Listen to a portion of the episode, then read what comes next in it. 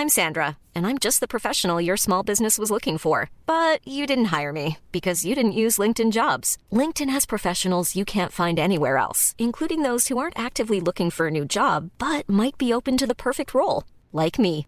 In a given month, over 70% of LinkedIn users don't visit other leading job sites. So if you're not looking on LinkedIn, you'll miss out on great candidates like Sandra. Start hiring professionals like a professional. Post your free job on linkedin.com/people today. Jakob, Hej Esben. prøv at høre. Uh, Henri Pellissier, en gammel fransk cykelrytter, han sagde engang om det at angribe et cykelløb, at man skulle vente så længe som muligt, men angribe før de andre. Det er jo sådan et uh, ubrugeligt råd på mange måder, men samtidig er det en meget præcis beskrivelse, hvordan det er for en, en cykelrytter, der snart kigger på sejren i et løb. Han skal, han skal hele tiden sidde og tænke, hvornår er det nu? Hvornår er det det rigtige øjeblik? For tid, det er jo ikke bare sekunder, minutter, timer og uger, der går og som kan, som kan måles. Ikke? Lang tid kan være 5 sekunder, hvis du står med hånden på en varm kogeplade, og kort tid kan være 5 timer, når man er sammen med, sin, med sine gode venner. Så det, og det kom jeg til at tænke på, fordi jeg tænkte, hvad er tid i politik? Mm-hmm. Hvad er lang eller kort tid, når man forhandler om regeringsgrundlag og regeringskonstellationer? Ja. Og hvad betyder det for de forhandlinger, om der går lang tid eller kort tid?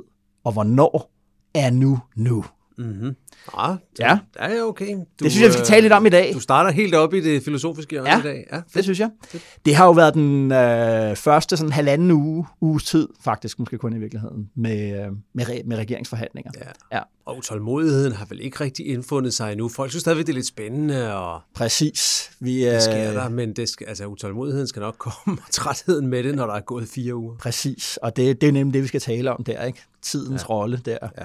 Men ja, når man går rundt op på Christiansborg gange, så opdager man først og fremmest øh, folketingsvalgets konsekvenser i form af flyttekasser mm. og ensomme kontorartikler, der ligesom ligger som, som drivtømmer for sådan en havereret skib ude på, øh, på gangene, sat ud, Ja. øh, for nu skal der nogle andre øh, der ind, ikke? Og der ligger, der ligger simpelthen bristede drømme og knuste Ja, ja, forventninger over det hele. Det gælder ikke mindst nye øh, borgerlige, faktisk. Og Ja, det er øh, dem synes jeg også, vi skal tale om i dag, for de har jo, Ja. de har jo årsmøde øh, i morgen. Yes. Øh, Lad os tale om dem. Ja. Men apropos det med at gå rundt på Christiansborg, ikke? der er Jo. også der er virkelig noget, der er noget meget sjovt og også lidt opløftende at gå rundt derovre. Jeg havde, jeg havde en sjov episode den her uge, som også udviklede sig lidt pinligt, men jeg havde en, øh, en, øh, en russisk bekendt med jo. på Christiansborg og til en rundvisning. Mm. Og der skete det øh, meget rørende næsten, vil jeg sige, at vi stod oppe i presselogen og kiggede ned i selve Folketingssalen, hvor der ja. Ja. jo selvfølgelig ikke er møder for tiden. Nej.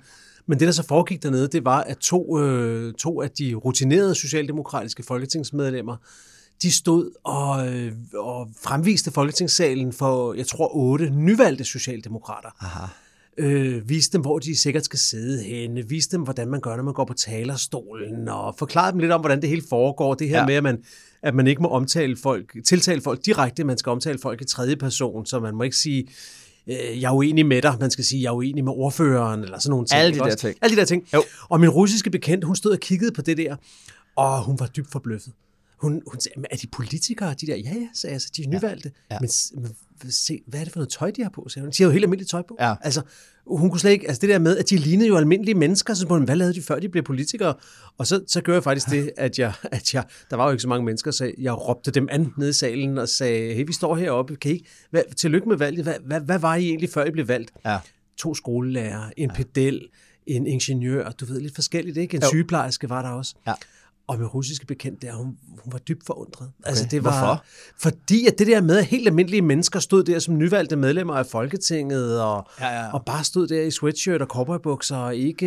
Det var ikke ikke oligarker. Nogen. De var ikke oligarker, lige præcis. Ja.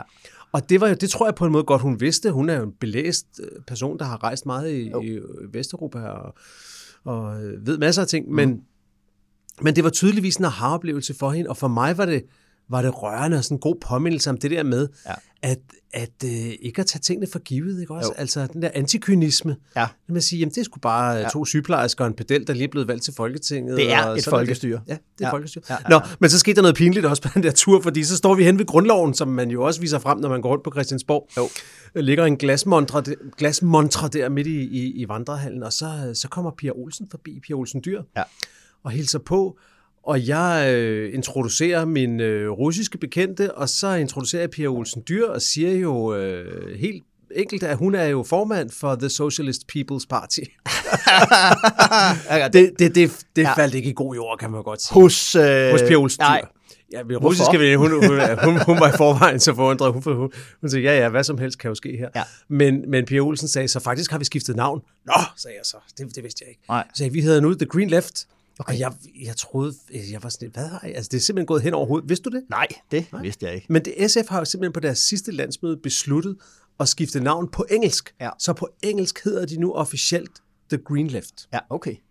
Fordi det er det, de er. Ja. Men på dansk hedder de altså stadigvæk SF, Socialistisk Folkeparti. Der Ja. ja. kan den godt gå. Men ude i udlandet, der Det synes de, det der med øh, Socialist klang. People's Party, det Ja. kører ikke. Og så, Det- det og, så, og så lige med en russer. Ja. Jeg, det var simpelthen ikke, det var, det var ikke et optimalt møde med Pia Olsen Dyr, så jeg tror, jeg må over at drikke, Okay. og drikke fredskaffe Vi med øh, hende. sender øh, noget chokolade. Ja, lige præcis. Ja. Nu vi er ved det internationale, Jacob. Vi skal også tale om, om midtvejsvalget i skal USA. vi. Endnu ikke øh, fuldstændig øh, afgjort, som vi står og taler her fredag, fredag morgen.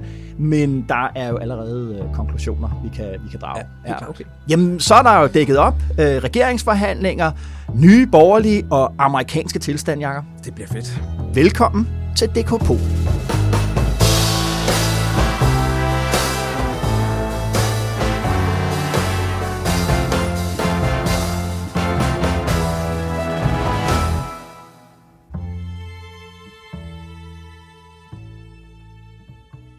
Når jeg er fluen på væggen fra Le Berlaymont i Bruxelles til Brønderslev Rådhus, hvor vil du gerne have summet omkring i den her uge? Ej, der er mange muligheder, men nu har vi jo, øh, nu skal vi snakke USA senere, ikke? Jo. Så lad nu Trump være Trump, ja. og vi skal også snakke regeringsforhandlinger, så lad nu også statsministeriet være statsministeriet. Ja. Så tænker jeg, et sted, man i hvert fald gerne ville have været, det var over i, i Kreml i den her uge. Man ja. ville virkelig godt have set, synes jeg, hvad, hvad, hvad det var for nogle diskussioner, der gik forud for det dybt, dybt bizarre tv-optrin, som den russiske forsvarsminister og en eller anden højtstående officer øh, optog og udsendte om tilbagetrækningen fra den der by i Ukraine, der hedder Kherson, Ja. hvor russerne nu angiveligt er ved at trække sig tilbage Ja. øh, under pres fra ukrainske styrker. Øh, Hvad foregik der? Ja, der foregik jo det, at den her general, tror jeg, han var, ja. øh, stod og forklarede forsvarsministeren, hvorfor han, han foreslog, at de russiske tropper skal trække sig ud af Kherson, fordi for dem, sagde han, er det altid en prioritet at, øh, at beskytte russiske soldaters liv, og i øvrigt også civilbefolkningen. Og den russiske forsvarsminister gentager sig noget af det i sådan en scene, som jo Ja. skal ligne sådan noget spontant på sociale medier, men som jo simpelthen er noget af det mest opstillede, jeg nogensinde har set, ikke også? Og, øh, og øh, det var bare, det var dybt bizart i ja. sig selv, og virkelig, virkelig sigende i forhold til, hvem det er, der i hvert fald har styr på informationskrigen, på at bruge moderne medier ja. i, i denne her krig. Men så selvfølgelig også det her med, at russerne, der må trække sig tilbage, hvad er, hvordan, hvordan bliver det omtalt inde ja. i Krem, bag Kremls tykke mure? Hvad, ja. hvad tænker Putin? Hvad, hvad ved han, og hvad tror han? Øh, det, det er man bare evigt nysgerrig på, Ja. ja. synes jeg. I Ja, den ja, her ja, bestemt. krig. Ja. Nå, det var det. Ja, hvad det med var dig? det. Ah, jeg vil gerne være i nærheden af Jakob Ellemann Jensen. Mm. Måske endda helt inde i ja. hans hoved. Øhm, fordi den første sådan alvorlige tærskel i de der regeringsforhandlinger, den kommer til at handle om Venstre. Ja. Øh, og øh, det er selvfølgelig også et pres, man også gerne fra Socialdemokratiets side øh, vil, vil lægge op til. Det er ikke svært at få rådgiver til at tale, øh, mm. og, og politikere til at tale om det. Men Venstre skal jo beslutte to ting her snart nu, mm. her inden for det næste stykke tid. Og det hænger lidt sammen. Ikke? På den ene side, så skal de jo finde ud af, om de vil de rent faktisk i regering med Socialdemokratiet, hvis de ja. kan. Og den diskussion, øh, den er der i partiet. Folk er i tvivl. Mm. Øh, folk er på forskellige, på forskellige hold, når det kommer til det Ja. spørgsmål. Øh, og så skal de jo også finde ud af øh, det der med, hvad, der, er- hvad deres forhold til den der CO2-skat øh, egentlig skal være. Øh, Jamen har Ellemann ikke, øh, Han har- jo, ikke han- lukket den, eller hvad? Han markerede jo øh, på, på Landbrug og Fødevares delegeret møde, som ja. Det hedder, over på øh, Akselborg her i den her uge, øh, Ja. at, at han stod fast på, at der skal være en CO2-skat. Men hvad for en, det, øh, hvad for en slags, hvor dyr den skal være, det, det var han jo selvfølgelig ikke inde på. Men det var jo tydeligt, at han må kæmpe øh, også ret hårdt for at få en, en eller anden form for officiel opbakning fra landbrugets øh, institutioner ja. øh, til sin øh, position, fordi han jo selvfølgelig står og kigger over på Inger Støjberg. Så du vil godt være med, når han sidder og lægger alle de der brækker okay. frem foran sig? Ja, Altså, jeg vil, altså det er, hvad, hvad er det egentlig, han tænker ja. om det der, og hvad er det ja. for nogle diskussioner, han har, og med ja, hvem ja, ja. Øh, har han dem? Øh, det, det vil jeg gerne øh, være ja, Det er også spændende, men skal, i, mange, i mange lag, at vi, når vi nu ikke har været flue på væggen hos ja. øh, Jacob Ellemann ja. inde på kontoren, skal vi så ikke... Øh, skal vi så ikke tale om det lidt senere, hvad det er, jo. hvad det er, der taler for og imod? Lad os gøre det, ja. De skal jo også, de har jo deres årsmøde, landsmøde, i næste weekend igen. Yes, ja. så, øh, så hvad det hedder, der, der, og der skal han jo sige et eller andet. Det, det så lad os gøre det. Vi vender tilbage til det. Ja. Mm? DKPol er Altingets ugenlige podcast, der udkommer hver fredag. Brug den som del af din analyse af politik og samfund. Abonner på DKPol, hvor du hører dine andre podcasts.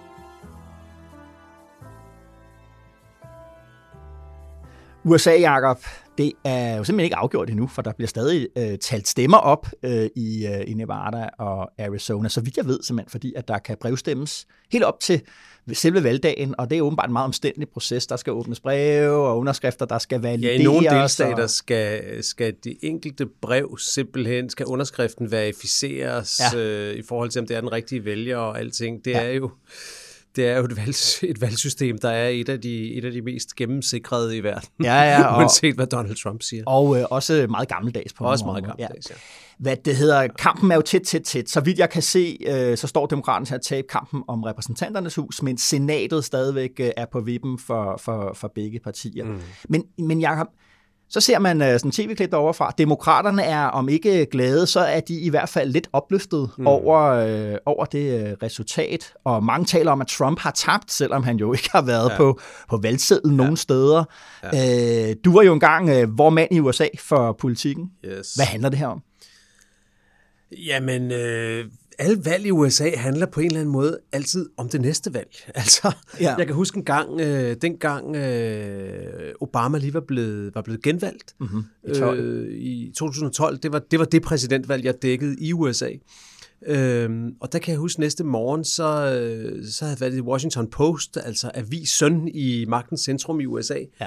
Og på forsiden, der havde de en historie om, om øh, Hillary så ville øh, stille op i 16. altså, du ved, ja, ja, ja. du ved, okay, valg overstået videre til det næste, hvem ja. er det næste gang? Og sådan, sådan er det også her, så det er ikke for at sige, at det ikke har betydning nu, fordi det har det også, måske især i forhold til Ukrainekrigen, hvor der har været ja. meget rumleri op til det her valg ja. om. Nogle republikanere, der har været ude at sige, nu skal vi skrue ned for støtten til Ukraine, nu er det blevet for meget, det er ikke vores krig, alt det her. Ja. Der er også andre republikanere, skal det siges, som har prøvet at holde fast i det, der vil være den traditionelle republikanske linje, nemlig ja. en... Øh, at, at USA selvfølgelig er, er, står forrest i kampen for, for frihed jo. og retfærdighed, ja. og derfor også skal støtte ukrainerne ja. i, uh, i dette her uh, ja, proxy war, som det jo nærmest er mod Rusland. Ja. Så det har selvfølgelig betydning, men det der især selvfølgelig også bliver kigget frem mod, det er, hvad sker der, hvad sker der næste gang, og derfor har valget jo også på en eller anden måde været en folkeafstemning om både Trump og Biden, kan man sige. Aha. Og der var forventningen selvfølgelig, at øh, Biden ville tabe, fordi han er en utrolig upopulær præsident. Næsten lige så upopulær, som Trump var på ja. samme tidspunkt mm-hmm. i sin præsidentperiode. Mm-hmm.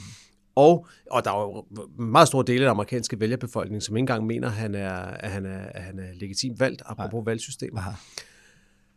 Men så tabte demokraterne mindre, end man ofte ja. og normalt gør. Og det plejer jo også at være sådan i amerikansk politik, Jacob, at, at øh, du ved, så bliver præsidenten valgt, og det første gang, der er et midtvejsvalg, så får han en ordentlig losing. Så får han en ordentlig losing, ikke? Så Obama, der øh, ja. jo sad på både repræsentanternes hus og senatet i sine første to år som præsident, ja, med det yderste af fingerneglene, okay. fingerspidserne nåede at få gennemført en sundhedsreform. Ja så tabte han midtvejsvalget, og ja. derfra stod det stort set stille de næste, ja. de næste seks år, han var ja. præsident. Ikke? Ja. Nå. Men, øh, men det, jeg synes, der er, der er rigtig interessant, uanset om det falder ud til den ene eller den anden side, vi går sikkert ind i to år, hvor Biden ikke får lavet lige så meget politik, som han har fået lavet i de første to år. Der er faktisk blevet vedtaget ret, ja, ja. rigtig meget Kæmpe politik pakker. i USA. Ja. Kæmpe pakker. Ikke så store, som han har lagt op til, men hey, det ja. er jo også politik. Jo, jo. Der er blevet lavet rigtig, rigtig meget politik. Vi går nok ind i to lidt mere besværlige år for, øh, for Joe Biden, og, og ind i en, i en kongres, især selvfølgelig repræsentanternes hus, men også lidt i senatet, hvor der er valgt skræmmende mange øh, det, man vist på dansk kalder valgfornægtere, election deniers på engelsk, altså Aha. altså folk, ja. der ikke accepterer valgresultatet ja. i 2020 ja. som, øh, som, som rigtigt. Det er pænt skræmmende. Mm. Men hvad hedder det? Det der, det, der står tilbage, det er jo alligevel, at de, øh, at de ikke tabte så stort, og at Trump, masser af de kandidater, som Trump havde støttet, de endte med at tabe. De tabte guvernørvalg ude i delstaterne, de tabte valg til senatet, ja. og de tabte også nogle enkelte poster til, øh, til repræsentanternes hus. Ja. Og det, jeg egentlig tænker om det, det er, at, øh, at det jo på en eller anden måde er en succes for Joe Bidens meget, meget tilbagelænede, mm-hmm. øh, helt anonyme stil. Ja. Altså, Joe Biden er jo ikke i medierne hele tiden. Nej. Han holder næsten aldrig pressemøder. Nej. Han er overhovedet ikke på Twitter og alt det der. Altså alt det, som Donald Trump gjorde, han er gået fuldstændig kontra. Ja. Og nogen mener jo, at det er et udtryk for, at han er usynlig og dårlig og øh, også for gammel og sådan noget. Og det kan alt sammen også være rigtigt, men måske er det også bare udtryk for en helt bevidst strategi, der handler om, ja. at amerikanerne, masser af dem, har fået nok af politik. De ja. vil godt bare have fred og ro. Og det, der er interessant, det er jo, at det har ikke forhindret demokratiske vælgere i at møde op til midtvejsvalget. Normalt vil man jo sige, normalt vil en, en siddende præsident jo rejse rundt ja, ja. i hele USA før det midtvejsvalg, for at støtte kandidater i Arizona, i Pennsylvania, i Florida, ja, alle steder. Ja, ja. Og være til stede over det hele. Ja. Joe Biden har ikke rigtig været til stede. Nej. Og det har måske egentlig gået meget godt. Hvorfor har de så gået ud og, øh, og stemme alligevel? Jamen det er vel fordi, dybest set er der vel to drivkræfter, der driver folk hen til et, til et, øh, til et valgsted, når der er valg. Det ene kan være håb. Ja. Håbet om en bedre fremtid. Troen på en leder, der kan bringe dig noget nyt ja. og, jo, jo. Og, øh, og, og redde verden i, i yderste konsekvens. Det andet kan være frygt. Ja.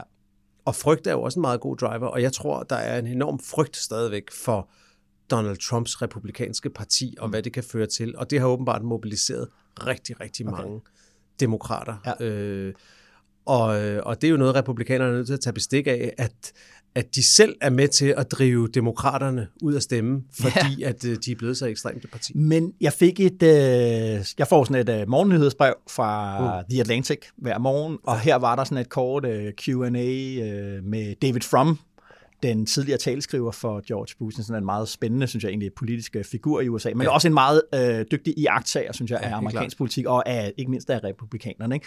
Og det han fokuserede på der, det var det der forhold, der er mellem Trump som en republikansk præsidentkandidat, og ham der Ron DeSantis fra Florida. Guvernøren i Florida. Ja, og, og det bliver udlagt sådan, at okay, nu er det her, det her valg er ligesom øh, endnu et lod i den vægtskål, der handler om, at DeSantis stiller op imod Trump. Men der har Trump så fokus på, at indtil nu har DeSantis ikke udfordret Trump, Trump direkte, Nej. mens at man jo allerede så i går aftes nat, øh, Trump lægger sig ud nu med DeSantis. Ja, han kunne godt have været lidt mere taknemmelig, sagde han. Ja, han, og han er begyndt at kalde ham navne, som ligesom ja, er det der, ja, hvor ja, Trump ligesom stempler ind. Og der går Trump ligesom ud og siger, nu, nu skal DeSantis ligesom til at beslutte sig her. Mm. Fordi altså, at lægge dig ud med Donald Trump, det er at sætte, øh, du ved, det er også dine familiemedlemmer, der bliver angrebet. Ja. Det er, han er uh, the bully of American politics. Ja. Og, øh, og det var det, han lagde mærke til at sige, ligesom at, at mm. indtil nu har han sejlet lidt under bekvemmelighedsflag, øh, DeSantis. Ja. Øh, nu bliver det spændende at, at, at, at se. Så det vil jeg i hvert fald øh, holde øje med ja. her øh, de næste klart. par år. Det bliver sådan en kamp i kampen, kan man sige. Øh, Helt også klart. jo, hvad det er for en type af valgkamp, demokraterne kommer til at føre, apropos ja. det, du taler om der, mobiliseringen, antimobiliseringen i, i Trump, eller hvad man siger, modmobilisering. Ja. For, for, for os, der ikke sidder og, og, og følger det hele tiden, der kan man sige, der er to, to meget, meget spændende ting at holde øje med amerikansk politik nu. Den ene, det er, det er dynamikken mellem Donald Trump og Ron DeSantis, som ja. jo nu begge to er, er indbyggere i delstaten Florida. Ja. Den ene bor nede på Mar-a-Lago Ferie ja. Resort, hvor han sidder og, og gemmer på de papirer, der ikke er blevet hentet af FBI, mm.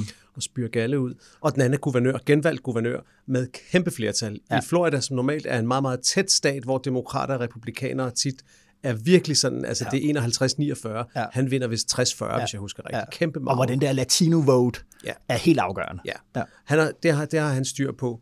Og så, så man må nok sige lige nu, at hvis der er nogen, der har styrken til at udfordre Donald Trump, så ja. er det ham. Ja. Og det, som jeg øh, skal bruge noget tid på at blive klogere på nu, det er, hvad er det, som man får, hvis DeSantis udfordrer Trump og vipper ham af pinden, fordi ja. det er i hvert fald ikke en klassisk republikaner. Altså, en af de ting, vi har snakket om i denne her uge, er det her med, et af DeSantis' mest, øh, mest symbolske lovforslag, som han fik vedtaget her i sommer i Florida, det var et lovforslag, der, som man selv kaldte The Stop Woke Act, ja. øh, som, som modstanderne kaldte uh, Don't Say Gay Law. Ja. Og den går simpelthen ud på, at lærere i skolerne i Florida ikke må omtale LBGT, LGBT-personer, de må ikke omtale forskellige seksualiteter og sådan noget. Aha fordi det må de ikke indoktrinere børnene med. Wow. Så han er en identitetspolitiker, mm.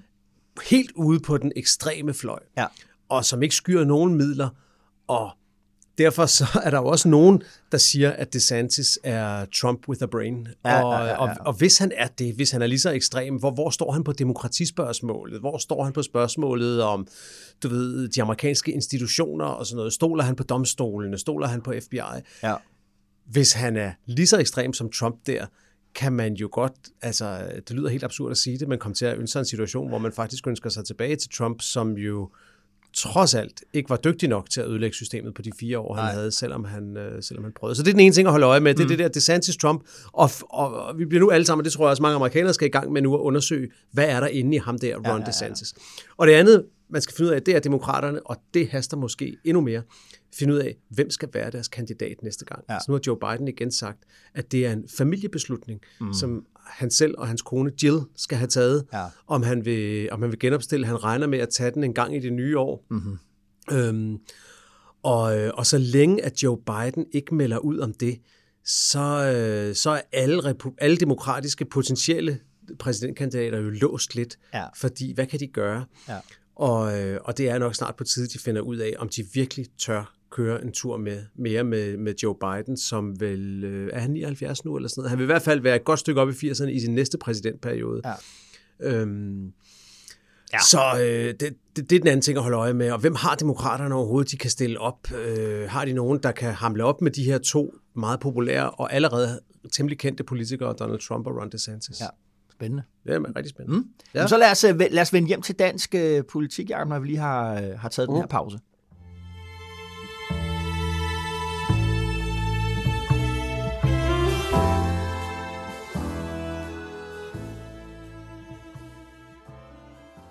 Ja, Jacob, øh, i morgen lørdag, der går øh, Pernille Vermund på talerstolen til Nye Borgerliges øh, årsmøde på Hotel Clarion ude i øh, Kastrup.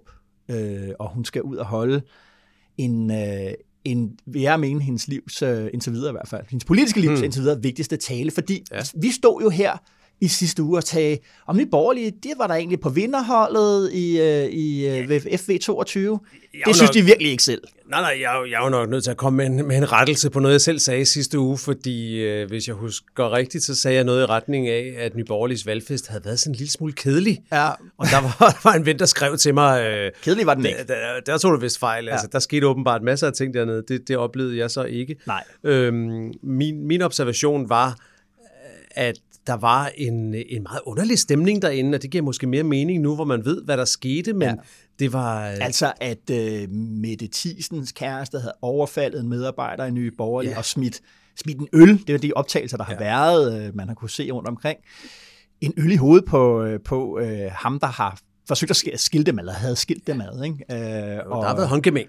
der har været håndgem med, ja, og den her medarbejder har været på, har været på skadestuen. Ja. Øhm, Og det er åbenbart ikke første gang, at der er noget mellem dem. Det, det, Det er et, et, øh, et, et trekants øh, drama, åbenbart, ja. og, øh, og det, det, der i hvert fald er sket nu, det er, at Mette har taget øh, sit mandat og forladt øh, Nye Borgerlige. Mm. Ja. Så kedeligt var det måske ikke, det var, men, men, øh, men en, en, Er det, er det det hurtigste partiskift efter et folketingsvalg nogensinde? hun har ikke skiftet parti, ah, jo, på den måde. Parti, øh, hun har hoppet ud i ingenting indtil videre jo. Uh, ja. ja, det er i hvert fald, jeg tror, det må være en af de hurtigste, øh, øh, var der en, der er blevet løsgænger. Ja, ikke? præcis. Ja, Ja, det det. ja, det må det være. øh, men ja, det, det var jo sådan set egentlig bare øh, øh, en, en, en sidste sådan en kulmination på en masse frustration, der findes nedenunder, mm. og som vi jo slet ikke havde, øh, vi to havde i hvert fald ikke blik på i sidste Nej. uge, at i partiet synes man, at det her valg har været øh, tæt på katastrofalt. Og mm. det er jo fordi, Jacob, at der har været nogle meningsmålinger der for halvanden års tid siden, som sagde 8, 9, 10 procent. Det har betydet, at der har været en masse kandidater ude, uh. i, uh, ude i landet, der har, der har gået og glædet sig til, at de skulle i Folketinget. Og de har også kunne glemme lidt af den topstyring, der er i uh, Nye Borgerlige. Det er sådan i Nye Borgerlige, at uh, hovedbestyrelsen udpeger spidskandidaten mm. uh, i alle kredsene. Og, uh, og så har de lokale foreninger så kunne opstille resten blandt nogle kandidater, som også skal forhåndsgodkendes af, af hovedbestyrelsen. Der er den der topstyring på. Øh, og den bliver lige pludselig, øh, den, den, det bliver lige pludselig meget tydeligt, da meningsmålingerne så falder igen, og man ryger ned på øh, fem, under fem, omkring de fire, så bliver lige pludselig en, mm. øh, kampen for Nye Borgerlige bliver sådan en meget hård og brutal intern mm. stoleleg. Og der bliver det lige pludselig tydeligt, hey, hvem er der står øverst på, ja. på listen. Det er jo ikke nogen, vi selv har valgt. Øh, det er nogen, øh, mm. øh, Pernille Vermund og, og, den måde og, og andre har valgt. Nyborgerlige jo med i den der, i den der lille dot-com-boble, kan man kalde den, som fandtes i dansk politik ja. i, øh, i perioden mellem, at Inger Støjberg forlod Venstre, og at hun øh, stiftede Præcis. Danmarksdemokraterne, hvor både DF og Nyborgerlige ja. jo håbede på øh, ny storhedstid, fordi at de kunne stjæle ja. alle de der Støjberg-vælgere over fra Venstre, ja. og hvis de var heldige, så var der også en af dem, der fik Støjberg med på holdet. De bejlede ja, jo absurd til hende begge ja. to. Og det endte jo med at koste begge partier dyrt. Præcis. Og for Ny Borgerlig, der har den der, det der med høje meningsmåling, og så kommer der en udefra kommende faktor denne gang. Inger Støjberg, det har været sådan en genoplevelse af traumet fra 19, hvor man jo også var super skuffet over, for der havde man også haft nogle, nogle pæne meningsmål dengang, 4, 5, 6 procent, ja. og så blev det bare lige til 2,4, så vidt jeg husker. Ikke? Ja. Og, og, og, og dengang var det jo stram kurs der lige pludselig, øh, de kom jo ikke ind, men de tog jo øh, næsten 2 procent af nogle vælgere, som nok havde stemt nye borgerlige, eller mange af dem havde i mm. hvert fald. Øh, så det var sådan en genoplevelse af, af det. Øh, meget frustration. Så har der været en frustration, som så, nu, nu bliver partiledelsens magt tydelig. De synes så omvendt, ligesom, at den kampagne, øh, Pernille Vermund og især pressechef Lars Kåber, øh, havde, havde lagt op til det her 100 borgerlige mærkesager. Altså, som der var en, der sagde til mig, hvis du har 100 mærkesager, så har du ingen mærkesager. Du ja. Og, øh, og, og hele grunden til det, synes jeg så også er super interessant, for grunden til, at de har 100 mærkesager, det er fordi, at, at, at Værmund og Kåber blev træt af at blive beskyldt for at være et udlændingeparti. Et parti, der kun havde øh, en mm. raison d'etre, at de var mm. på den måde et protestparti, der sådan var på kanten af useriøs. Ja, ja. Så de fik lavet 100 øh, mærkesager, og som de ovenikøbet, Jacob, har kaldt planen. Og planen, det er, hvis, altså for, for, for, i, for borgerlige lyttere af ældre dato i den her, de vil godt vide, hvad det er, planen henviser til. Det henviser til Paul Slytters skatteplan fra 89. Det var den sidste del af, af Slytters periode, mm. og øh, der kommer et pres fra en ung Anders Fogh Rasmussen, der er næstformand i Venstre, for at nu skal der altså ske skal noget med det der med, ja. med, at vi var borgerlige og var i regering. Så han, han, han og Slytter, øh, måske nok mest Anders Fogh Rasmussen, udvikler århundredets skatteplan, som det hed. Uh, altså, hvor man virkelig tog kampen op med den universelle danske velfærdsstat og skattetrykket og mm. alt det der. Den blev aldrig til noget. Og siden da, Jacob, så har planen som den blev henvist til, den har sådan levet sit liv som sådan uh, pagtens ark. Du ja. ved, en hellig ja. objekt, der også er forsvundet. Og det var det, som, uh, det var det, som, uh, som Kåber, som jo også ja. har, er en, uh, hvad det hedder, som var med dengang også, uh, han har genopvagt med den her, den her plan. Signalet det er jo, at Nye Borgerlige var et rigtigt borgerligt indflydelsesparti, og det har man sådan set også gået efter parlamentarisk. Ja, ja. Øh, og jo sådan set med, med den succes, at, at det vel også var, var delvis takket være Nye Borgerlige, at de seks borgerlige partier, som ikke var moderaterne, at de forsøgte at føre valgkamp sammen? Hun har arbejdet, øh, det har de andre også, men hun har især hårdt i kulissen ja. for det, man kunne kalde det blå forhandlingsfællesskab. Ja som jo blev øh, sådan institutionaliseret omkring landbrugsforhandlingerne ja. sidste sommer, hvor der skulle fandes klimapakke mm. til omkring landbruget. Der forhandlede man øh, i fælles flok, mm. og man gjorde det igen omkring øh, arbejdskraft. Tror jeg også, at mange af de borgerlige vælgere lige mangler at fange, at øh, deres, øh, deres parti har forandret sig helt fundamentalt, fordi Pernille Vermund, hvad var det nu, hun kom til verden på? Hun kom til verden på, at hun kun ville sidde i Folketinget i en periode. Præcis. Hun skulle kun sidde der en periode, ja. til udlændingeproblemet var løst fra bunden, som ja. hun sagde. Ja. Og da jeg spurgte hende om det i, i Altingets gård i, øh, i løbet af valgkampen, da hun var på besøg, der sagde hun, ja, men øh, problemet er jo ikke helt løst endnu, og på den måde kan man jo sige nej, men øh, ja, ja. det vil jo aldrig være endegyldigt løst. Så det vil sige, og hun, hun har forandret sig fra at være en enkeltsagspolitiker, ja. der kom ind, sagt i helt upolemisk i, på, på populismens ja. præmisser, der hedder, jeg kan komme ind og løse det her, guys. Ja. Bare lige stem på mig, så er det løst. Det er nemt ja. nok. Ja. Og så har hun forandret sig til nu at blive en realpolitiker, ja. en, der laver store planer, en, der godt vil have en seriøs økonomipolitik og alle ja. de her ting. Ja. Og det tror jeg altså mange af hendes vælgere ja. enten ikke har fanget, eller har fanget, og så måske derfor er gået et andet sted hen. Og kan strike a deal? Ja. Øh, udlandsk arbejdskraft var hele den position, nye borgerlige gik ind på, det er, at man åbnede for det, det vil sige, man tog ligesom hul på en mm. diskussion, hvor man gerne vil skille arbejdskraftdiskussionen fra ja. udlændingediskussionen, ja. og man jo opgav de der krav, man, man, mm. man, man startede med at forlade forhandlingerne med hos de blå, nemlig at, at der skulle være sådan nogle kriterier, der basically udelukkede øh, øh, muslimer fra at, at, at, at komme ind på, på den konto. Hvis man så kigger på Folketinget nu, ikke? Jo. hvem er så af de 12 partier, mm. var det ikke det, der blev valgt ind øh, ved, ved folketingsvalget? Jo. Hvem, hvem, hvem er protestpartiet ja. i, i, i Blå Blok? Altså, ja. Inger Støjberg har sagt, at hun ikke, at hun ikke er det. har et protestparti. Ja.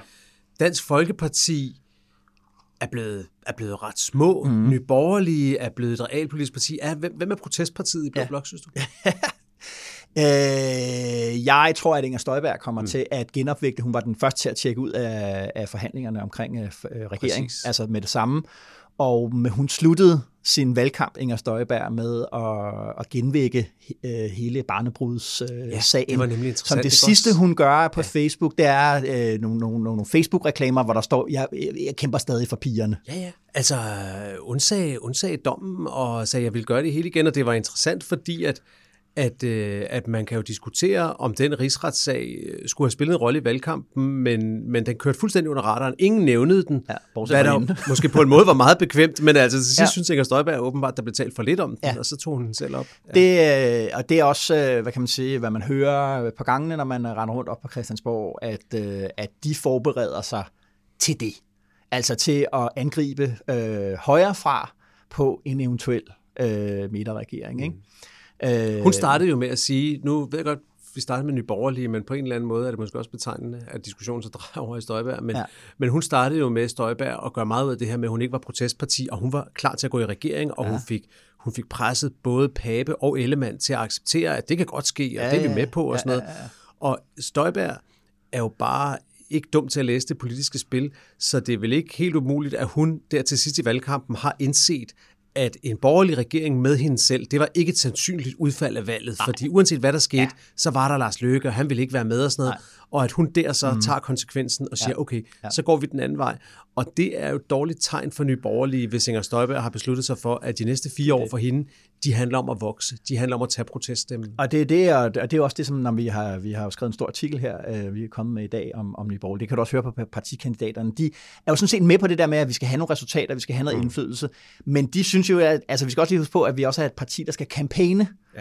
Øh, og, øh, og, og der, der har vi brug for den der ja. energi der. Og det er jo det, Pernille Vermund i morgen skal, hun skal samle øh, et parti, der, er, der, der føler, der, der er vredt og frustreret, og hun skal give dem en ny energi, og hun skal give dem en ny fortælling, der, der peger frem, fordi de står jo også og kigger ind i 3,5-4 års politisk ørkenvandring igen. Ja. Øh, og, øh, og det er altså, det, og det, det er også, når vi har talt med, med, med folk uh, tæt på Nye Borgerlige, altså de kan også, altså Værmund er også blevet slidt af de her tre år. Mm. Det er hårdt at være på, uh, partileder, og hvis du ikke har din personlige energi i sådan et parti, så lille et parti som, som Nye Borgerlige, ja. de, de er jo et parti, der ikke engang fik 4% af stemmerne uh, den her gang.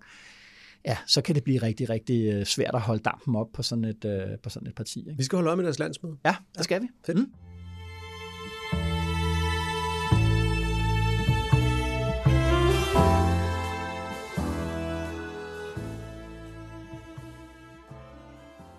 Nå, regeringsforhandlingerne, Jacob. Ja. Når man, øh, når man har sådan en job, som jeg har, så får man rigtig mange opkald de her dage fra gode mm. venner og kolleger på tv og radio, som siger, hey, vil du komme ind og fortælle, hvad der foregår bag de øh, lukkede øh, døre? ja. ikke? Og de er altså øh, forholdsvis øh, øh, lukkede. Og på den anden side, så det, der så kommer ud derfra, det er sådan en fornemmelse af, at, at der enten ikke, ikke foregår vildt meget faktisk, eller ikke foregår det, som mange forventer, nemlig at de sådan sidder og forhandler direkte regering. Vil du være med i regeringen? Mm. Eller ikke? Det, der jo foregår, det er, at partierne kommer op, de afleverer ligesom deres ønsker og krav og håb, men der bliver ikke talt om, der bliver ikke talt om penge, der bliver ikke talt om der finansiering. Der bliver ikke forhandlet. Partierne siger noget. Ja, der bliver drukket kaffe. Regeringen noterer, ja. tager imod, noterer venligt, når vi gerne det er ja, interessant, præcis. nå, nå, nå, og de personlige relationer de bliver plejet. Ja. Og, og det her, det der foregår lige nu, det er jo grunden til, at Lars Lykke satsede så benhårdt på at få initiativretten væk fra Mette. Få initiativretten væk fra Mette Frederiksen. At han, eller i næstbedste fald en anden borgerlig, ja. kom til at sidde i spidsen for den dronningerunde, fordi, undersøger. som kongelig undersøger. Fordi ja. det er Mette Frederiksens ret nu at sidde og indsamle, få de andre til at komme til sig. Ja hun, hun, sidder med, hun kan samle alle kortene ind, og på et tidspunkt kan hun begynde at lægge kabalen ud, og det er Præcis. hende, der bestemmer, hvad for en slags kabale det er, ja. og hvilke kort, der skal vendes ja. først. Ja. Og det er jo også derfor, at Lars Løkke, helt legitimt vil jeg godt sige, der er intet, intet fordækt i det, Nej. men har forsøgt at prøve at etablere nogle forhandlinger ved siden af. Ja øh, parallelle regeringsforhandlinger, er nogen, der har kaldt det, det kan man selvfølgelig godt kalde det, ja. men alle Folketingets partier ja. har jo ret til at snakke med hinanden, ja, ja. forhandle om man vil, så ja. der er ikke noget øh, der er ikke noget odiøst i det, men det er, jo, det er jo åbenlyst, at det her, det er en kamp, hvor det lige nu faktisk i første omgang bare handler om at have initiativet, ja. få mest mulig viden, mm. for den, der har mest viden, sidder også bedst, når de rigtige forhandlinger begynder på ja. tidspunkt. Og det er jo også det der med, at jeg tror også, at Mette Frederiksen undersøger, hvad skal man sige, hvad er for nogle mulige forliskonstellationer, akser af partier. Er der egentlig et folketing, ja. som jo er blevet totalt revolutioneret? Ja. Det ligner altså ikke noget, vi kender fra de sidste, i hvert fald, ja, i hvert fald i min liv, de sidste 40 år. Det ligner simpelthen ikke noget, vi har, vi har været. For der er ikke en modstander over på den anden side af Mette Frederiksen, som er, er næsten lige så stor Nej. som hende. Og det vil jo sige, at, at øh, hvad er det for nogle forhandlingsspil, der skal laves for at kunne øh, lave forlig, for eksempel? På en måde kan man vel sige, at det nærmest ville være mere logisk nu at gå ud og argumentere for den etpartiregering, ja. som vi har haft de sidste ja. tre år. Altså, øh, Mette Frederiksens og Socialdemokraternes argument fra den var, at det skulle være en manøvredygtig regering, der kunne bygge nogle forskellige flertal ja. og sådan noget. Og det lykkedes jo også til en vis grad. Det lykkedes ikke at skabe et ordentligt forhold til deres eget parlamentariske grundlag. De blev væltet af en del af deres eget grundlag af de ja. radikale til ja, sidst. Ja, ja, ja. Men i det her folketing, vi ja. har nu, hvor Socialdemokratiet er mere end dobbelt så stort som den næststørste parti, og ja. hvor den borgerlige fløj er delt op i seks eller syv partier, alt efter om man medregner Lars Løkke, ja. der vil det give mening med en etpartiregering ja. sådan set. Men vil du udelukke det? Nej, jeg vil ikke udelukke det, men jeg tror, den, den står ret langt nede på min liste over de mest sandsynlige regeringer, okay. af alle de grunde, som vi godt kender, at, ja. at, at hvis, hvis alt det der med bred regering klipper, ja. så står både SF og Radikale virkelig på spring til ja. at komme med i regering. Det er vigtigt for begge partiledere mm-hmm. øh, at, øh, at, at komme med af forskellige grunde. Så jeg tror, øh, jeg tror stadigvæk mere på, hvis det ikke bliver en bred regering, så tror jeg stadigvæk mere på SSFR, end jeg tror på en ren S-regering. Men helt ja. ærligt, der er ingenting, der kan udelukkes lige nu, og jeg tror nej. også, det er også derfor, jeg siger nej hver gang. De ringer også nogle gange til mig og spørger, vil du med i radioen, eller eller tale om det der? Nu taler jeg med dig om det ja, ja. det tillader jeg mig. Ja, ja. Men jeg siger nej, fordi ja. sandheden er jo, ja. at vi aner det ikke. Vi aner det og, og det gør, det tror jeg heller ikke Mette Frederiksen nej. og Morten Bødskov og Nikolaj Vammen gør. Nej. Præcis, hvor Som er dem, ende. der sidder, det skal vi også sige, det er lige nu, at øh, Bødskov og Vammen, der sidder øh, sammen med Mette Frederiksen. Ja. Og, og hvad betyder og det, tror du? Jamen, det har jeg også prøvet at finde ud af. Selvfølgelig er der det her med, at begge er forhandlere, altså kendt som øh, dygtige øh, forhandlere på, på Christiansborg. Altså, Morten Bødskov skiftede jo basically til Forsvarsministeriet for at få det område til at køre igen, øh, og, og, og det gør det så. Øh, Bødskov er ikke som, øh, som politiker, der, der er et, et, et amerikansk vending, der hedder, alt kan lade sig gøre i politik, hvis du ikke vil have æren for det. Og, og, og Morten Bødskov, han er de politikere, der lever, lever lidt efter den øh, devise. Det samme kan man vel også sige om varme i lidt mindre grad. Men lidt mindre grad, men, men, men det er den samme. De er også to politikere, uden at, at, øh, at jeg skal tage noget fra dem, som tenderer det kedelige, de er i hvert fald ikke mm. flamboyante. Ja, men det heller ikke følelsesdrevne, og det er måske vigtigt i den præcis. her proces. Så det betyder lidt, men der er selvfølgelig også det lidt med det, at selvfølgelig sidder finansministeren med i en regeringsforhandling. Det er umuligt at forestille sig ja. i dag, øh, at finansministeriet ikke er dybt involveret. Så det er jo mm. selvfølgelig en ting. Bødskov har også siddet i K-udvalget i, mm. i, al den, i al den tid, øh, mm. hvad det hedder, etpartiregeringen har, har været der.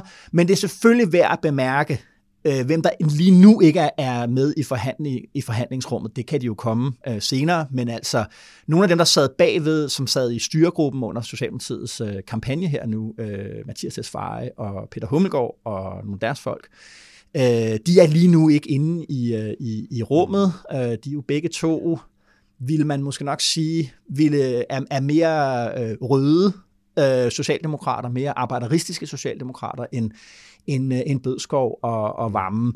Men mere tror jeg ikke, man skal lægge i det, og det er heller nej, ikke nej, det, jeg, jeg forstår. Tror, nej, det skal man ikke, men man skal alligevel se den bevægelse, ikke også, der er sket fra Mette Frederiksen lige før hun blev statsminister, hvor at, at en af hendes aller, aller nærmeste allierede i, ja. i partiet, det var jo Pernille rosenkrantz teil ja. som jo nogle gange nærmest gik ud og talte på Mette Frederiksens vegne, ja. og ikke blev rettesat. Altså hun var ude at sige, lige før at den socialdemokratiske etpartiregering kom til, var hun ude at sige ja. nogle, nogle ret vilde ting, ja. blandt andet om noget, de ville gøre med Facebook og medierne, hvor de lige ville gøre sådan og sådan og sådan. Hun ja. var ikke engang, Nej. eller det var vist lige efter regeringen var dannet, ja, så hun ja, ja. var blevet blevet, blevet minister, men hun var jo ikke justitsminister eller kulturminister. Alligevel udtalte hun sig lige helt over ja. et, et andet ressortområde, ja. og hun blev ikke sat på plads for det. Hun ja. havde et helt utroligt frirum, ja. og hun er jo nærmest forsvundet ja. helt ud af billedet. Hun fik ja. også et halvdårligt valg og sådan ja. noget. Altså, der er sket en bevægelse ja. i forhold til, hvem Mette Frederiksen ja. omgiver sig med. Og det er jo selvfølgelig også noget, der peger på, hvad er det, der skal ske øh, i den her valgperiode. Altså det, der var så utraditionelt ved 19-perioden, det var jo også, at man gik ud og og med det samme som udbedrede, altså man havde Arne-pension, som jo er en udvidelse af, af, af ydelserne. Normalt vil man, og så har man jo som siden, sidenhen jo kommet med, med udbudsreformer af forskellige ja. karakterer. Og, øh, og, og normalt vil man have vendt den om. Øh, det var også noget af det, som Bjarne Korydon øh, øh, havde meget svært ved at forstå ved Mette Frederiksen at sige det på, på den måde. Det var det der med, at man startede med at dele gaver ud i gåseøjne, øh, og så skulle til at stramme op øh, hen imod et valg. Normalt vil man ligesom vende den, den om. Ikke? Men, der, men Mette Frederiksen har også selv lagt op til, at der skal være reformer altså arbejdsudbudskraftsreformer, som jeg tror er den, er den mest korrekte måde at beskrive dem på. Det vil der være, men det bliver også understreget, når man taler med Kilder-regeringen, at ja, det kan godt være, at det kommer, men de bliver balanceret på en anden måde. Det bliver ikke mm. øh, Corridon-style, mega hårde reformer, Ej, det hvor, hvor gaverne så først kommer. Så man vil have, have det balanceret på en eller anden måde. Ja. Ikke? Men det er jo selvfølgelig klart, at der er en midterorientering. Det var det, Mette Frederiksen jo hele tiden har lagt op til. Uanset om det bliver med øh, tror jeg, med, altså en midterregering som sådan, eller med nogle midterflertal, så, så, og det kan man selvfølgelig godt ligesom se afspejlet i, at det lige nu er sådan to øh, øh, mere højre øh, socialdemokrater, mm. end øh, der sidder derinde øh, og forhandler lige nu. Nå, men skal vi... Øh, vi skal tale om Venstre. Ja, skal vi ikke lige tale lidt om Venstre? Oh, altså, fordi det er... Det er vel det, det, det altså alle, ikke mindst Lars Løkke Rasmussen, troede jo, at alt skulle handle om ham, når valget er slut, men det er faktisk kommet til at handle om Jakob Ellemann. Ja, og det er jo fordi, at det ville være, når det er den første tærskel, så er det fordi, at spillet ændrer sig, hvis Venstre trækker sig eller bliver klemt ude af det videre forløb. Altså, som, som en kilde regering sagde, som du skal se det som en trakt. Altså lige nu er vi i, i, i den brede, i mundingen. Åbningen af trakten, den er bare meget bred, ikke? men det skal jo snævre sig. Det skal jo snævre sig ind. Og den første, så den afgørende øh, indsnævring, den vil jo handle om, om Venstre, fordi mm. dermed vil, vil Blå Blok jo ligesom være helt ude af det. Så vil, så vil, så vil forhandlingsspillet lige pludselig op til at handle om lykke og handle om, om, om de radikale. Ikke? Ja. Og det som, og Venstre er, dem jeg har talt med i hvert fald, det er åbenlyst, at partiet, der er en diskussion i partiet, i den enkelte Venstre medlem, om, hvad skal vi nu? Mm. Altså skal vi, øh, skal vi springe ud i det der meget øh, øh helt nye, øh, et SV-samarbejde? Skal vi gå efter magt, øh, magten? Hvad skal vores pris være? Og kommer vi til at betale en anden pris, som er partiets pris, altså partiets sjæl? Øh, eller skal vi bruge, skal vi gå ind i en op- oppositionsrolle, stadig være konstruktiv, for det, det synes jeg egentlig, at man må sige om Venstre, at det har de egentlig, i hvert fald i mange år, flere årtier, været meget konstruktivt. Ja. Oppositionsparti, ja. borgerlige stemmer, der arbejder, øh, hvis man kan låne det der gamle Slytter-slogan, men bruge oppositionstiden på at genopbygge, mm. som du sagde sidst, og det har jeg altså hørt flere øh, venstremedlemmer også øh, sige i, i den her uge, vi skal jo tilbage og være det brede folkeparti, mm. og hvis vi går i regering, så overlader vi for meget af banen til hende, vi talte om før, Inger Støjberg. Mm. Og der, der kommer de der regerings, altså eller spørgsmålet om, om, om CO2 på landbruget, altså ind og spiller en væsentlig rolle. Øh, og hvorfor jeg tror, at Ellemann ligesom, har brug for, ligesom, at, at landbruget bakker ham op der, fordi det vil jo selvfølgelig sætte en prop i, hvor, mange, øh, hvor meget Inger Støjberg kan gå på hugste i utilfredse øh, landmænd, især i det jyske. Ja, selvom at de tider er jo også forbi, hvor Axel Borg, Landbrug og Fødevare, altså sidder på hele landbruget. Ja. Der er også kommet protestorganisationer der. Der er dem der, der hedder Bæredygtigt Landbrug, Men, og det er jo som det, har man fået en ret stor stemme. Præcis, og som på trods af navnet ikke er en økologisk Nej. bevægelse, der gerne vil have en CO2-skat. Men det er den konservative landbrugbevægelse. Det er i godsøjne det sorte, den sorte del af landbruget. Ja. Ikke? Og, øh, og det vil sige, at Landbrug og Fødevare er jo også kastet ud der en intern magtkamp mm. øh, også. Ikke? Men jo. det er interessant. Det skal man, det skal, altså, og det kan også blive det, man kunne se i valgkampen, hvis man nu siger, at valgkampen på en eller anden måde ikke rigtig er slut endnu, ikke? du kunne se Mette Frederiksen takfast og mere og mere intenst presset element på, kan du sige ja til øh, en CO2-skat, og hun strammede den. Det sidste, hun gjorde, det var at sige, vil du øh, være med til, Jacob Ellemann, at det er landbruget, der skal lukke mankoen op til de 70 procent, der hvor man er nået til øh, nu. Ikke? Og det ville han ikke. Han, er- altså, han har svært ved at sige ja, om end han godt kan sige ja i til rammen, det var det, han gjorde på, på, på Axelborg, sagde, øh, ja, øh, selvfølgelig skal der være en CO2-skat, men hvor hård den skal være, det er jo afgørende, og det kan jo være måden, Socialdemokratiet altså, kan, kan sige, Nå, øh, Ellemann vil ikke være, vil ikke være med på, på det, der Jeg skal synes, til. der er meget, der taler for. Jeg synes, der er meget, der taler for, at Ellemann godt kan blive lang tid i de her forhandlinger, og at ja. det også kan med understregning under, altså kan ende med en regering, hvor Venstre er med. Det, det jeg synes, der er sværest at se for sig ved en, ved en regering, hvor Venstre er med, det er sådan set, det er sådan set, hvordan de kommer ud af den igen. Ja. Fordi, hvordan går Ellemann med i en regering, Ja. ja. og hvordan går han så til valg næste gang? Hvor- hvor- Hvordan er det, han går ind i næste, i næste valgkamp? Det er det, der er det rigtig, rigtig svære. Ikke? Også fordi, fordi der, der er altså også nogle store fordele ved at gå med. Der er, der er nogle fordele for Ellemann personligt at komme ind og sidde med på en større ministerpost end den fødevareministerpost, han har haft. Ja. Få noget mere gravitas, få noget mere autoritet, som en regeringspost kan ja. give ham. Der er den fordel, der hedder, og det er måske den rigtig, rigtig store fordel, Ja. at han kan få lukket ned for Lars Lykkes parti. Ja. Altså, og derfor tror jeg personligt, at øh, hvis Venstre skal med i noget, så er det uden Moderaterne. Det er ikke Lars Lykke nej. og Jakob Ellemann. nej, det kommer nej, ikke til at ske. nej, ikke. hvis Venstre går med, Ja. så er det for at holde Moderaterne ude, sådan så at Lars Lykke kan sidde nede på bagerste række i de næste fire år, indtil han bliver træt af det og finder på noget andet at lave. Ja, ja. Og så vil formodningen være, at så er det slut med Moderaterne. Så fordeler deres øh, mandater sig på nogle forskellige partier. Ja. Der vil sikkert både være nogen, der går til højre og til venstre. Ja. Øhm, og det er altså en kæmpe gevinst, og jeg, jeg tror og fornemmer også, at der også er socialdemokrater, som egentlig godt kan se den gevinst for sig og, øh, og, og få lukket ned for Lars Lykke, og også, og også har meget store betænkeligheder ved at gøre det andet, nemlig mm. at gå i regering med Lars Lykke, fordi at det åbenlyst indebærer alle mulige problemer. Jeg har set folk, der spekulerede i, at så vil Lars Lykke blive finansminister i en ny regering. Der må jeg bare sige, nej, altså hold nu Men op, apropos, altså, det, glem det. apropos det, det er jo det, der også er det farlige for Venstre ved at gå ind i en regering. Ja. Fordi små partier, og Venstre er altså i dag ikke Ja. mere end et mellemstort parti. Det, der sker, når kommer i regering Det største mellemstore parti. det største mellemstort parti, du får ikke finansministerposten. Nej, nej, det gør du Du bliver ikke Nej. nummer to, Nej. når du er nummer to i regeringen. Du bliver nummer tre, ja. hvis du forstår, hvad jeg mener. Ja, ja. Det vil sige, Og hvad skal han så være? så Skal bliver han jo en... eller hvad? Nej, heller det vil være, Nej, altså, det fejl. den eneste anden ministerpost, han hvor du kan booste dig på, vil jeg sige, som borgerlig, øh, øh, det vil være som justitsminister. Mm. Øh, altså, jeg, jeg, og, og, altså, jeg, jeg vil betragte det som en meget, meget risikabel Altså, jeg vil synes, det var en ekstremt dårlig idé for Venstre at gå ind i sådan et øh, regeringssamarbejde, mm. fordi det er altså et parti, jeg kan godt se fristelsen, altså, som du siger, den der taktiske fristelse, der vil også være den fristelse, der handler om, så behøver vi ikke at tænke over, at vi har tabt, fordi nu har vi jo alligevel fået magt. Det der, vi har talt om, at Venstre, øh, øh, hvad det ja. hedder, øh, enten har fået et dårligt valg over regeringsmagten, eller et godt valg og tabt regeringsmagten. Og nu har de ligesom fået den der dobbelt mm. øh, losing der, som jo også det der skaber det rum for innovation. Mm. Og Venstre er et parti i mine øjne med hæftigt brug for innovation. Og det kan man altså også finde stemmer i Venstre, der mener, at vi har brug for at, at, at, at få nogle nye svar.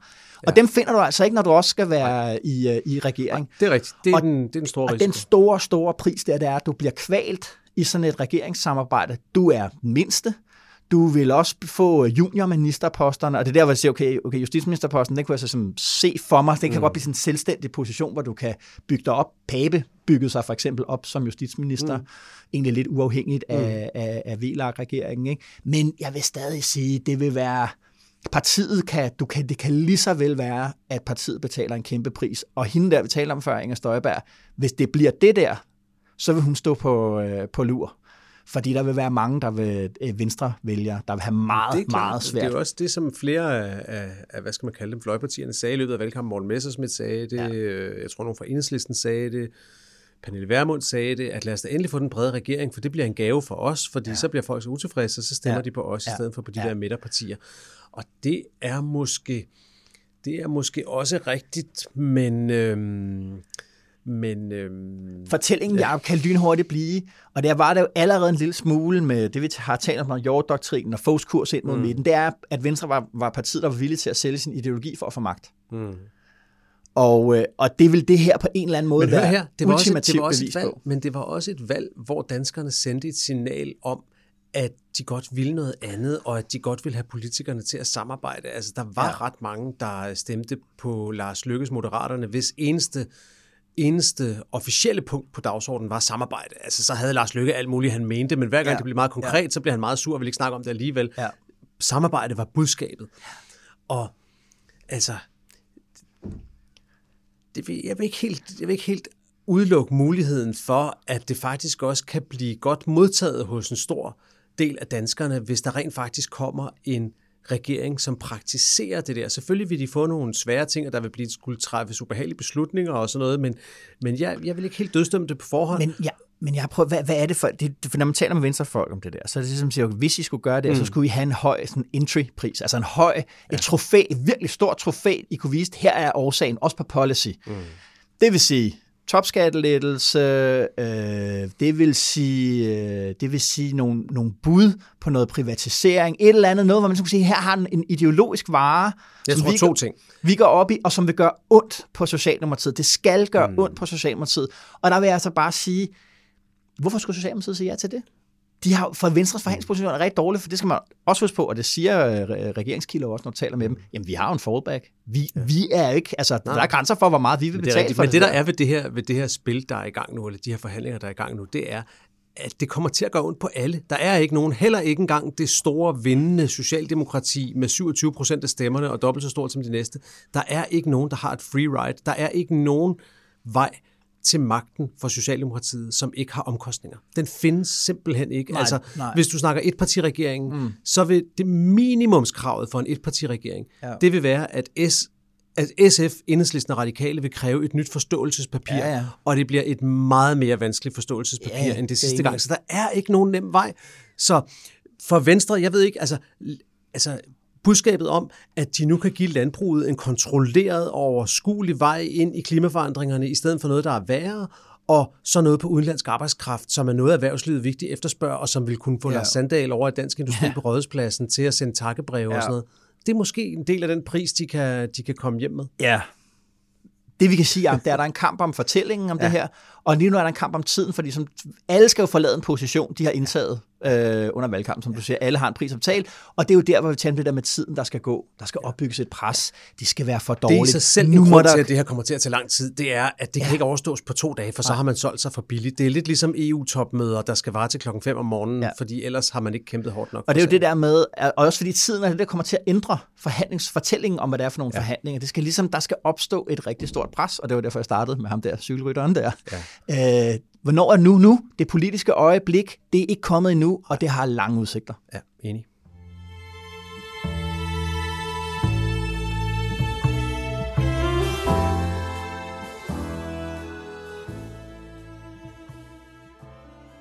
Ja, det var uge to efter valget. Ja. Står weekenden på. Og weekenden her står på ikke så meget, tror jeg. Lige for tiden har jeg brug for nogle weekender, hvor den står på, på ikke så meget. Ja. Lidt læsning måske. Ja. Ja. Læse lidt skønlitteratur. Faktisk, Okay. er det, faktisk er det en selvstændig ambition for mig her efter nogle uger, hvor man bare overhovedet ikke har haft tid til det på grund af valg. Det er at læse noget skønlitteratur. Altså, det er, det er en gave at komme til at gøre det igen, Ja. når man lige gør det. Okay, fedt. Ja. Fedt. Det er det.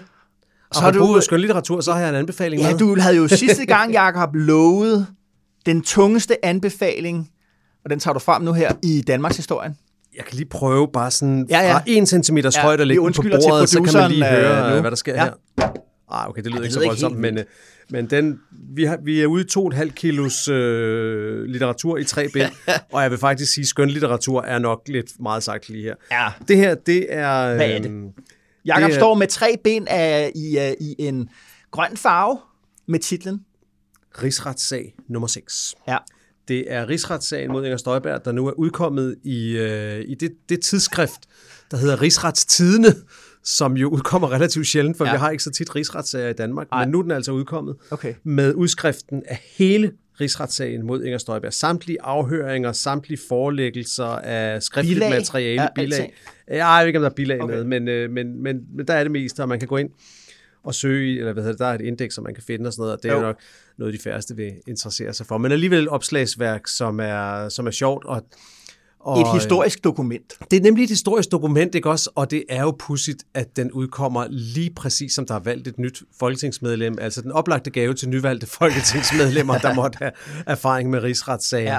Og det minder jo lidt om, hvor voldsomt øh, det har været. At prøve, prøve en gang at tænke, det er under et år siden, at en forhenværende minister blev idømt 60 dages fængsel, og hun er lige blevet valgt ind i Folketinget med, øh, med et brag. Det, ja. det er det, den her bog også minder om, og den er, den er interessant. Og noget af det sidste, der står i den, det er jo Inger Støjbergs egen, egen øh, tale. Hun tager ordet, øh, udover hun bliver afhørt, så tager hun jo ordet til allersidst i rigsretten.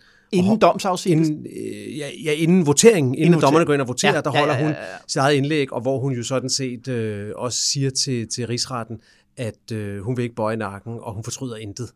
Og, øh, og, og det er meget sjovt at læse i dag, okay. fordi at, øh, at det er en forudskikkelse af alt det, der kommer ja. til at ja. ske senere. Nå, så jeg ved ikke, om det er en rigtig anbefaling, men i hvert fald noteret, at den er kommet. Jeg tror, hvis man, øh, hvis man skulle være interesseret i det her bind, så kan, ja. hvis, hvis der skulle være nørdet nok DKP-lyttere, så kan ja. man skrive til, til højesteret og, øh, og få fat i det. Det måske være meget fedt at få den som pdf, du kunne sidde og søge i. Ja, præcis. Ja. Ja, ja, ja. Okay. Godt, men min rigtig, jeg har en anden anbefaling med, ja, ja, ja. Som, som er lidt mere i den folkelige og festlige jo. og fornøjelige afdeling. Ja. Og det er en podcast lavet okay. af vores gode venner over på Ekstrabladet, som jeg godt vil anbefale. Ja. Det er en podcast, der hedder Blodbold. Ja. Den er lavet af Ekstrabladets, øh, jeg tror tidligere chefredaktør Jan Jensen, ja. Mange år sportsredaktør. Ja som nu har kastet sig over at lave en podcast øh, om øh, VM i Katar. Ja. Han har fulgt det i mange år, det her. Han er ja. virkelig måske den danske journalist, der ved mest ja. om VM i Katar. Ja, ja, ja, ja. Og den har været glimrende hele vejen igennem. Men her i det seneste afsnit af den podcast, der eksploderer den. Okay. Den eksploderer simpelthen, fordi der sker det, at Jan Jensen efter mange, mange år endelig får et interview med Sepp Blatter, ja, som jo er den afgåede, for... den afgåede generalsekretær for FIFA. Nej, det, det, øh, eller præsident. Ja, han hedder ja, faktisk præsident. Det må være præsident. Præsident for ja, FIFA. Og det, og det er en pointe i sig selv, ja. fordi det der interview, der så foregår i en albehytte nede i Schweiz, øh, mindre end en kilometer fra FIFAs hovedkontor, ja det, det er legendarisk, de ting, øh, der foregår på det interview. Altså, og det siger Jan Jensen også, at der var masser af ting, han godt ville have svar på. Han fik ikke svar på det hele taget, men til gengæld så fik han ting, han ikke anede med. For ja. eksempel den helt utrolige detalje, at Sepp Blatter simpelthen på et tidspunkt, mens han var FIFA-præsident, forsøgte at få FIFA optaget i FN. altså, altså, ja. Jamen altså, ja. de var så store, de skulle være med i FN. Ja. Der havde Kofi Annan sagt, øh, ved du hvad, ja. det, det, det kommer nok ikke lige til at ske. Ja. Men altså, og, og så er der sådan nogle ting, som at, at hans plan faktisk, altså Sepp Blatters plan var, at, at øh, efter VM i Rusland, så skulle det næste VM holdes i USA, og det skulle ligesom skabe den stemning af, at FIFA bragte øh, polerne sammen og udløse Nobels fredspris ja. til FIFA, måske endda til ham selv. Altså, der er guddommelige detaljer i, og også den, at, at Sepp Blatter møder op til det her interview med sådan en FIFA-pin i jakken, du ved, sådan en lille nål, der sidder i jakken. Jo, jo, jo. Øh, og, og det noterer Jan Jensen og siger, hør, det der, det der er egentlig pudsigt, fordi øh, Sepp Blatter er jo, gik, gik jo af som FIFA-præsident for nogle år siden. Ja. Og, og det viser sig, at Sepp Blatter faktisk stadigvæk betragter sig selv som den retmæssige FIFA-præsident. Ja. For de også talt om korruption og ja, alt det. Fortalte, de fortalte om det hele, og det er ikke ja. altid, der kommer svar på dem. Det er fantastisk. Den er virkelig værd at okay. høre. Blodbold, podcast fra Ekstrabladet. Jeg smider den i show notes. Og, og det er jo også snart VM-tid, ja. så intet kunne være mere oplagt, end at, end at komme i gang med den. Bestemt. Mm. Hvad, hvad har du med til os? Kan du huske, da vi var helt op at køre over den der podcast, der hed Win of Change? Ja, for søren, mand. Altså podcasten, øh, som jo handler om, hvorvidt det der Scorpions hit fra murens Om det er skrevet af CIA. Om det er skrevet af CIA. Ja. Og øh, den er simpelthen begyndt at høre igen. Ja. Øh, det er også en fed podcast. Det er en helt fantastisk podcast. Ja. Øh, og, og det er sjovt, fordi første gang jeg hørte den, der var jeg meget optaget af hele det der spørgsmål. Er det eller er det ikke ja. CIA, der har skrevet Win of Change? Men nu har, hvor jeg hørt den igen, så er det også, det bliver jo til historien om CIA, ja, og hvad CIA har, har, har lavet af forskellige ting, altså ikke mindst på det der sådan mere bløde område med forskellige former for sådan kulturaktioner, prøve at påvirke sådan noget, øh, på, hvad kan man sige, sådan noget soft power øh, efterretningstjenester. Blandt andet har de jo altså på et tidspunkt lavet en falsk NGO, øh, som har sendt Nina Simone, øh, blues jazz sanger i Nyn, øh, til, til Monrovia i Liberia fordi man havde sådan en, en kamp om hearts and minds i, øh, i Afrika med, med Sovjetunionen. Og, og Nina Simone vidste det ikke, at hun Anede var det udsendt af CIA. Hun var jo ekstremt venstreorienteret og altså næsten i amerikansk forstand revolutionær. Ja, ja. Så, så altså paradokset i, at hun reelt var udsendt øh, Ja. af, af CIA, der er nemlig nogle guddommelige detaljer Fuldstændig det, ikke? Ja. Men og du ved, men nu, jeg hører alt det der om CIA. Den meget diskussion, eller hvad kan man sige, meget af det, der foregår i den her podcast, der er også, at man bliver opmærksom på, i hvor høj grad. Han kan jo ikke få noget svar, ham der journalisten, fra CIA selv. Så man kunne sige, det kunne de måske godt sige nu her, øh, øh 30 år senere, ja, du ved, vi bidrog, eller vi bidrog ikke. De vil jo neither confirm nor deny, og de henviser til, at det vil de ikke, fordi de stadig beskytter sources and methods, altså kilder og måder, øh, efterretningstjenesten arbejder på. Og det, man får virkelig indblik i, i hvor, meget, i hvor høj grad amerikanske efterretningstjenester værner om deres hemmeligheder. Mm. Øhm, og det hører du altså på en anden måde, når vi har hele Lars Finsen, ja. Claus Hjort, kabelsamarbejdet og alt det, der bliver afsløret i den forbindelse, hmm. en mente. Det er i hvert fald lige, lige pludselig ændret min opmærksomhed, så i hvert fald, som siger, fordi vi har jo også så talt om her, hvordan har amerikanerne egentlig forholdt sig til, at det lige pludselig væltede ud med, ja. med, med detaljerede ja. oplysninger om mm. sources and methods. Nej, hvor interessant. Og, øh, og var det, høre den det, så, igen. så, så den, jeg ved ikke, om vi har anbefalet den før, men nu anbefaler jeg den igen. Det er en sindssygt god podcast. ikke- den er vildt Den ikke velfortalt. anbefales nok. Og den er, den er, den er så fascinerende øh, øh, skruet sammen. Ikke mindst, fordi man også får, øh, får historien om, om CIA, og hvor hele den der vending, neither confirm nor deny, kommer fra, og alt sådan noget. Ja, Så den er mega anbefalet. Fedt. Mega fedt. Mm. Du, apropos øh, Katar, som vi snakkede om før, øh, regeringen har nu sagt, at, øh, at de ikke Ja. vil tage til Katar. Ja. Og så skete der noget, noget spændende i denne her uge. Lad du mærke til det? Her til morgen i morgenradioen hørte jeg, at øh, Helle thorning Schmidt gik ud og kritiserede regeringen. Nå, Og sagde, at de skulle bare tage afsted. nå. Og det, det kommer dagen efter, at Helle Thorning optrådte i et stort interview i børsen, hvor hendes nærmest hovedbudskab er, at hun fra starten besluttede sig for, at hun ville ikke være bagsædepassager i Mette Frederiksens regering, være den, der sad på bagsædet og fortalte dem, hvor de skulle styre hen, om de skulle køre til højre eller venstre. For det havde hun selv prøvet med Lykketoft og Augen og Nyrup og sådan noget, og det var forfærdeligt. Jo, tak. Ja. I don't want to be that Men nu var hun alligevel øh, om på Og så bagsædet. dagen efter sidder hun i radioen og siger, afsted med jer til Katar. Ja. Det er altså meget interessant. Ja, det er det. Det. øh, Den bliver også i det hele taget interessant at følge, for det er Og hun skal selv til Katar. Ja, ja. Det, Helle Thorning bliver Danmarks officielle repræsentant i Katar. Ja, hun kan jo også, øh, ligesom at Sepp Blatter kan stadig kan mene, at, hun er, at han er reelt, den reelt eksisterende præsident, så kan hun tage ned og tage en runde til. Mm. Jakob, øh, tak for den her gang. I lige måde. Vi ses i næste uge. Det gør vi. Og som altid, og som det vigtigste, tak til dig derude, der bruger din vigtigste og mest knappe ressource på os her på Dekopol, nemlig din opmærksomhed. Det er vi uendeligt taknemmelige for. Mit navn er Esben Schøring. Jeg er politisk redaktør her på Alting, og ønsker dig en god weekend og god vind.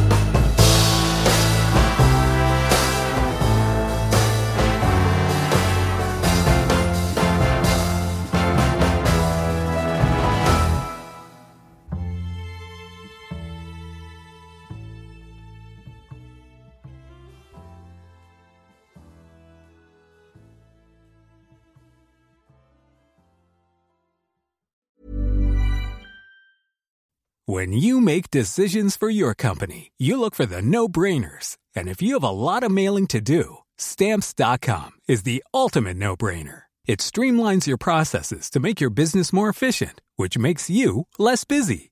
Mail checks, invoices, legal documents, and everything you need to keep your business running with stamps.com.